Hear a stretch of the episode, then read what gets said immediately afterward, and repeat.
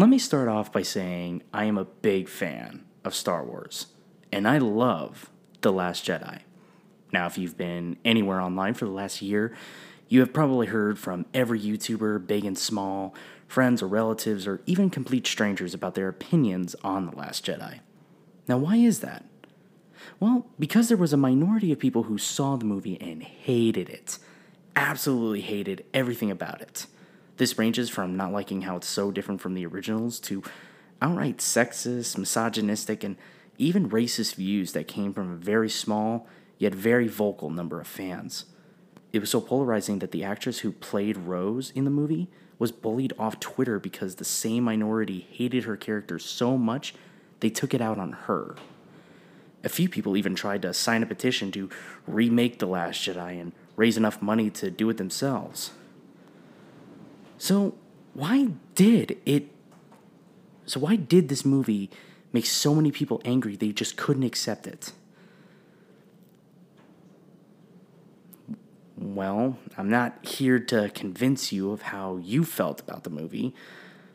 I'm really just here to address the people who hate The Last Jedi and to try and answer that question of why it failed in their eyes.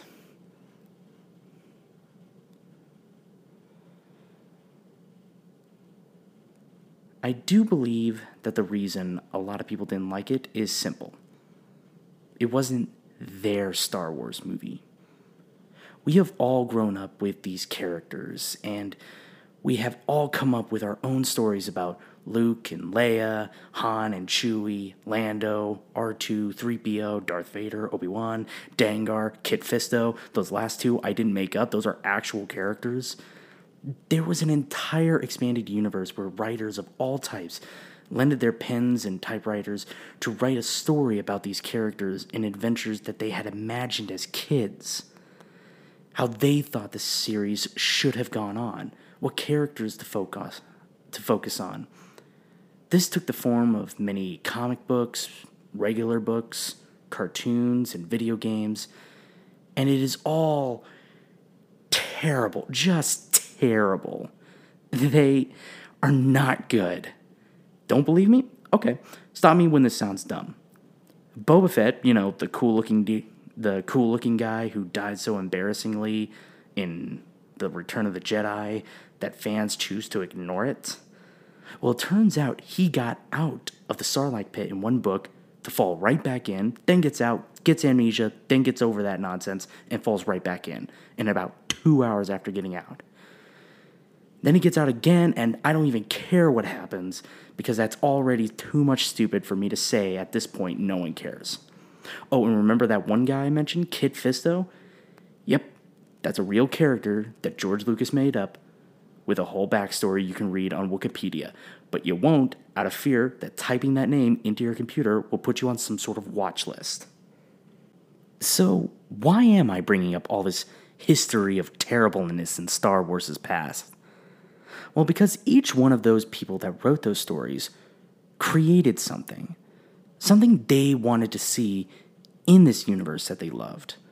Whether it was good or not didn't really matter because that is what's special about creating something. Even it's for something we love that inspired us. Which brings me to Saga. Saga is a comic book series by Brian K. Vaughan and Fiona Staples and it is the best comic I have ever read. I love this series, and I encourage everyone to read it. Wait, no, not everyone, like kids or old people. It's definitely not PG like Star Wars. It's hardcore. You will be laughing in one page, be strangely aroused in the next, and by the last page, you'll feel like your heart got ripped out of your chest. So, what is this story?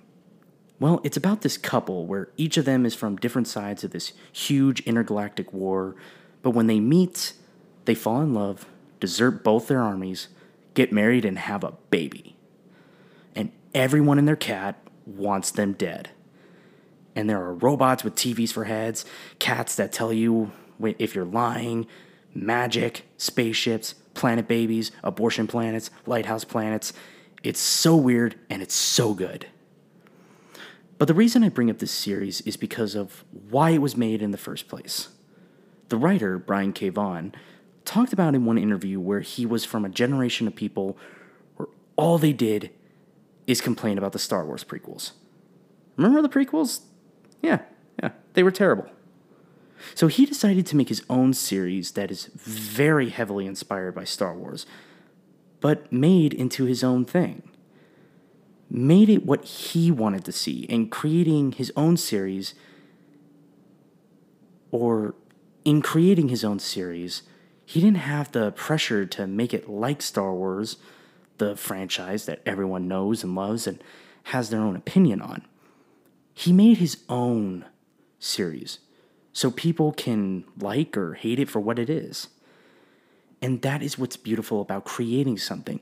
So instead of complaining about something that you hate to the point where you bully someone off Twitter because you didn't like their character, maybe it would be a more productive use of your time to create something that you love.